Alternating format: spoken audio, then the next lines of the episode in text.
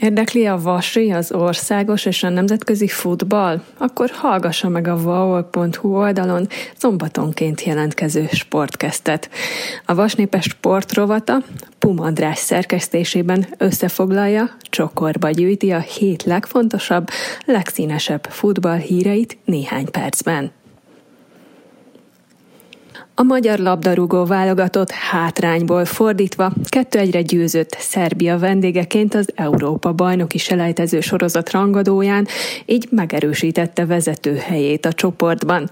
Bár egy rossz kirúgásból indulva, a menteni igyekvő Szalai Attila öngóljával a szerbek szereztek vezetést 10 perc játék után, a magyarok a 34. és a 36. perc között Varga Barnabás és Vili Orbán góljaival fordítva fordítottak. A belgrádi sikerrel Marco Rossi szövetségi kapitány tanítványai három ponttal elhúztak a riválistól, a harmadik helyezett Montenegró előtt pedig már öt pont az előnyük féltávnál. Az ötösből az első kettő jut ki a jövő évi németországi kontinens viadalra. A magyarok legközelebb október 14-én Szerbiát fogadják. A válogatott mérkőzések miatti bajnoki szünetben sem állt meg az élet a szombathelyi haladás MB2-es labdarúgó csapatának házatáján. A vasiak egy évre Szegedről kölcsönvették a szerb-magyar jobboldali védőt, Beronya Zoránt. A hátvéd az osztrák Admira elleni felkészülési meccsen már be is mutatkozott új csapatában. A vasiak 3-2-re kikaptak Bécsben, a vendéggólokat Heles és Rác 11-esből szerezték. A szombathelyiektől két futbalista, Jancsó András és az új szerzemény Beronya is megsérült. Egyelőre nem tudni, mennyit kell kihagyniuk. Az MB3 nyugati csoportjában szereplő szombathelyi haladás VSE MB3-as gárdája az elmúlt körben odahaza 2-1-re kikapott a harmadik kerületi tévéjátől. Szombaton már is javíthatnak Szenci Imre tanítványai, a zöldfehérek 11 órakor az Eto Akadémia otthonában meccselnek. A szintén az MB3-ban szereplő utolsó előtti 15. helyen álló Csornai Ese és német Szabolcs vezetőedző közös megegyezéssel szerződés bontott. A szombathelyi haladás korábbi trénerével hat bajnokin ötször kikapott a Csorna, egyszer nyert, és a haladás vése ellen búcsúzott a magyar kupától is.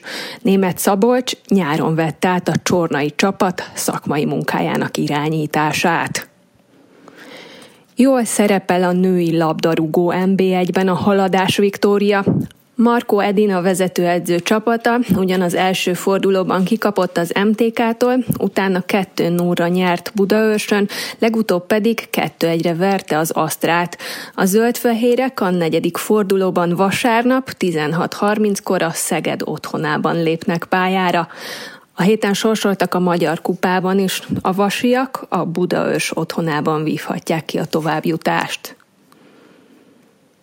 A 2022-23-as bajnokság legjobb férfi mezőny játékosának Varga Barnabást, a legjobb nőinek a Haladás Viktória korábbi futbalistáját, Gődér Brigittát választották meg a hivatásos labdarúgók szervezetének szavazásán. A szervezet idén immáron 33. alkalommal szavaztatta meg tagságát a legutóbbi bajnoki idény legjobbjairól, a csaknem ezer profi futbalista 8 kategóriában voksolhatott, posztonként öt személyre. A legjobb NB1-es mezőnyjátékos a nyáron Paksról a Ferencvárosba igazolt Vasi, Szentpéterfai származású Varga Barnabás, aki 26 találattal lett az élvonal gól királya. A kecskeméti Szuhodovszki Somát és a debreceni Dzsuzsák Balást megelőzve zárt az élen. Idén már hetedik alkalommal két kategóriában a női labdarúgás legmeghatározóbb alakjait is díjazták. Bíró Barbarát az FTC-től, a leg legjobb kapusnak, Gődér Brigittát, a Haladás Viktória, jelenleg FTC játékosát pedig a legjobb mezőnyjátékosnak választották meg. Sérülésből lábadozó, szombathelyi születésű Séfer Andrást kihagyta a labdarúgó bajnokok ligája csoportkörére megadott keretéből csapata, az Union Berlin. A német közösségi oldalán tette közzé a 24 fős névsort, melyben nem szerepel a 24 éves középpályás, aki kihagyta a magyar válogatott szerbek elleni Európa bajnoki selejtezőjét, és a csehek elleni barátságos találkozón sem szerepelhet. Séfer hosszú ide idejes sérülésekkel küzd. Májusban ismét a jobb lába sajkacsontjában alakult ki egy fáradásos törés, ami után június 1-én megint megműtötték. Köszönjük megtisztelő figyelmüket, jövő héten újra jövünk a legfrissebb hírekkel.